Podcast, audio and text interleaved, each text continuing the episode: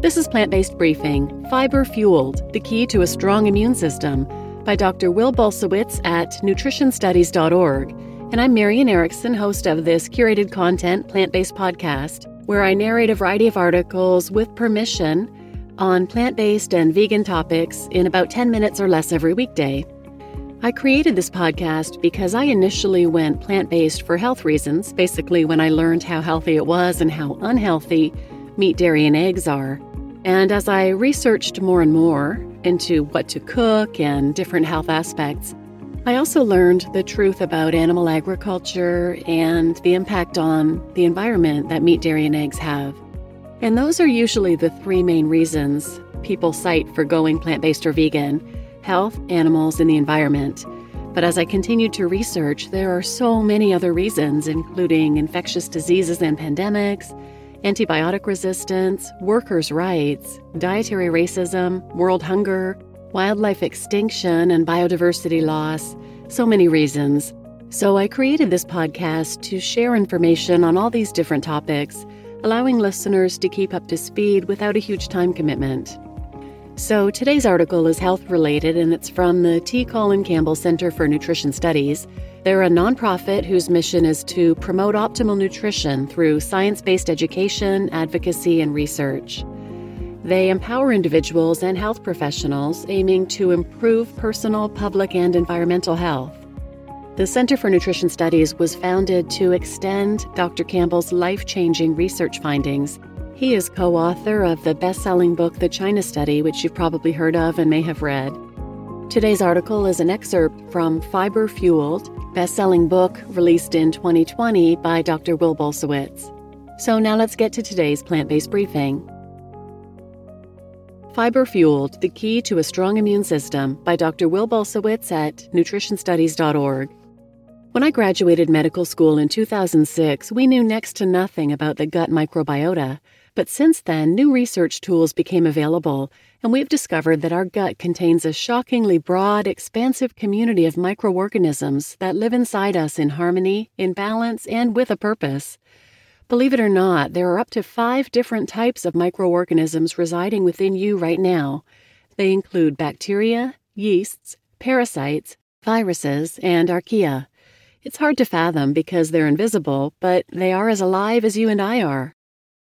They have personalities, some are grumpy, unique skill sets, and even their own dietary preferences. And there are 39 trillion of them. You only have 30 trillion human cells, so you're actually more microbial than human. The human gut is interconnected in a way that draws comparisons to the planet Earth. Your gut microbiome is just as much an ecosystem as the Amazon rainforest or the Great Barrier Reef. All life forms, plants, animals, microbes, even the snakes, sharks, and parasites, contribute to the balance and harmony in the ecosystem. Biodiversity makes the ecosystem strong, resilient, and adaptable no matter what you throw at it. When things are working the way they're supposed to in our gut, we have a diverse, abundant community of microbes living in harmony in our colon. They live off what we feed them, Every single bite, all three pounds of food per day, flows downstream to your gut microbes.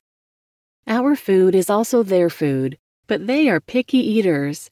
Not every microbe eats the same thing. Each dietary choice you make will empower a specific group of microbes, while others will languish. If you permanently remove a food group, the microbes that thrive on that food will starve into extinction. In other words, you are selecting the winners and losers in your gut. Their life cycle is so quick that the food choices you make in 24 hours will alter the evolution of 50 generations of microbes. It doesn't take days or even weeks to change your microbes, it takes only one bite. But here's the good news you can control what you bite into, and therefore you control the makeup of your microbiome. When we opt for plant foods, the healthy bacteria, let's call them probiotic, will reward us by molding the fiber and polyphenols into something that reduces inflammation and promotes health and balance. But the opposite can also be true. Unhealthy food feeds unhealthy microbes, and they punish us by creating compounds that inflame our body, such as TMAO. Whatever you choose, the end result of your dietary choices is a unique mix of microbes, as individual as a fingerprint, and that has tremendous influence over your health or risk for disease. Anything that you put into your mouth will be processed by these microbes, including drugs. This helps to explain why the same drugs can have a life saving effect in one person and a life threatening effect in another. A healthy, diverse gut microbiome does so much more than just process our drugs and our food.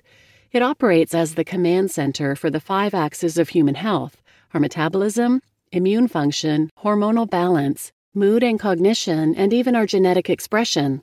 That's pretty much everything that matters. There is a direct connection between your gut microbiota and your immune system.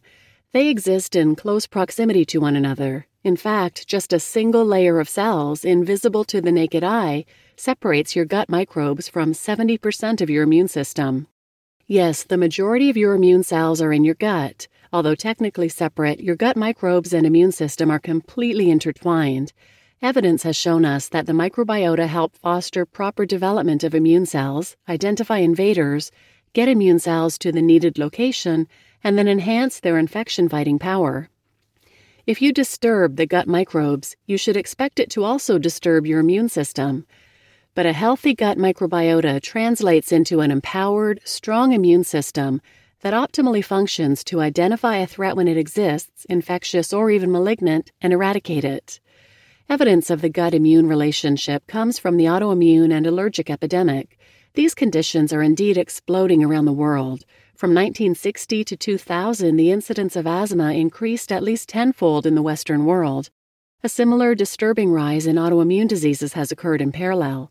Since the 1950s, the rates of type 1 diabetes, multiple sclerosis, and Crohn's disease have each risen 300% or more. In each of these conditions, you will find that the balance and harmony of the gut microbiota has been disturbed. Some call it leaky gut, but I call it dysbiosis. The gut microbes are not only responsible for immune health, dysbiosis has been associated with a number of emerging cancers, metabolic conditions, weight gain, neuropsychiatric disorders, endocrine and hormonal disruptions, and more. The power that our gut microbes wield to induce disease or protect us from it can be intimidating, but we are not helpless victims.